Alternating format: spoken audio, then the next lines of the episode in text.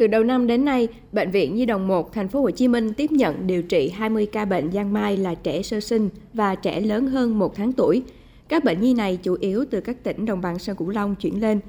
Theo bác sĩ chuyên khoa 2 Dư Tấn Quy, trưởng khoa nhiễm thần kinh, số trẻ nhiễm bệnh tăng cao bất thường, đáng tiếc. Bệnh giang mai có thể kiểm soát trước và trong khi mang thai, nhưng người dân chủ quan khiến trẻ mắc bệnh, chịu hậu quả nặng nề. Trong số 20 ca giang mai đang điều trị tại khoa nhiễm thần kinh của bệnh viện, hiện có nhiều trẻ bị biến chứng rất nặng. Cụ thể, có bệnh nhi dương tính với giang mai đã biến chứng hủy xương, bao gồm xương cánh tay, đầu dưới xương đùi và xương chày.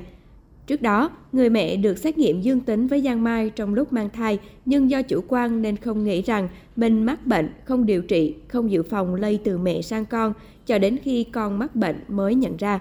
Có trường hợp bé bị biến chứng viêm màng não nghiêm trọng, các bác sĩ phải tiêm kháng sinh lâu dài và tích cực điều trị. Đáng nói, người mẹ trước đó khám thai ở phòng khám tư nhân, sau khi có kết quả giang mai đã không được tham vấn điều trị và trẻ cũng không được dự phòng nên đã lây bệnh.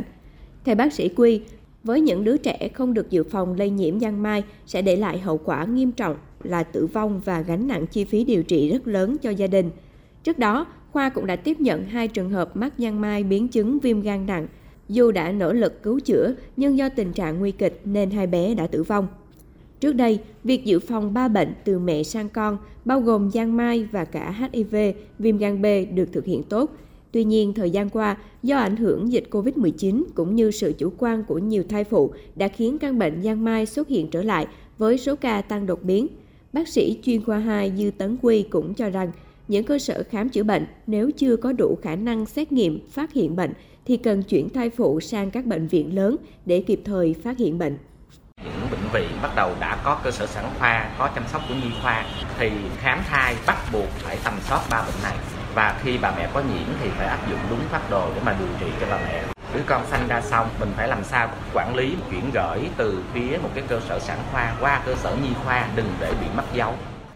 Bác sĩ chuyên khoa 2 Bùi Văn Hoàng, trưởng phòng kế hoạch tổng hợp Bệnh viện Từ Dũ cho biết, theo phát đồ của Bệnh viện Từ Dũ, tất cả sản phụ khám thai sẽ được xét nghiệm máu để tầm soát sớm, giai đoạn 3 tháng đầu có thể phát hiện và điều trị bệnh lý giang mai. Riêng trong quý 2 năm 2022, bệnh viện đã tầm soát giang mai cho khoảng 6.822 sản phụ đến đây khám thai trong 3 tháng đầu thai kỳ. Qua đó phát hiện một vài ca giang mai và điều trị khỏi, không lây truyền từ mẹ sang con. Bác sĩ Hoàng cho rằng nếu mẹ mắc giang mai mà không được điều trị đúng và đủ theo phác đồ thì có thể có nhiều biến chứng cho mẹ, thai nhi và trẻ sơ sinh. Điển hình như thai chết lưu, sảy thai hoặc sinh non ở 3 tháng giữa và 3 tháng cuối thai kỳ. Biểu hiện giang mai sớm ở trẻ bao gồm các triệu chứng như bọng nước, viêm mũi, viêm thanh quản, gan lách to, viêm xương sụn, viêm màng bụng. Bác sĩ Hoàng cho biết thêm. Biểu hiện của giang mai bẩm sinh ở những trẻ mà trên 2 tuổi thì có những dấu hiệu như thế nào? Đầu tiên thì chúng ta thấy là à, viêm mắt, viêm tai gây ra triệu chứng à, mù điếc, viêm khớp ở trẻ à, và những triệu chứng khác. À, tuy nhiên, có rất nhiều trường hợp trẻ sơ sinh bị giang mai mà không có những dấu hiệu, à, triệu chứng rõ ràng và điển hình.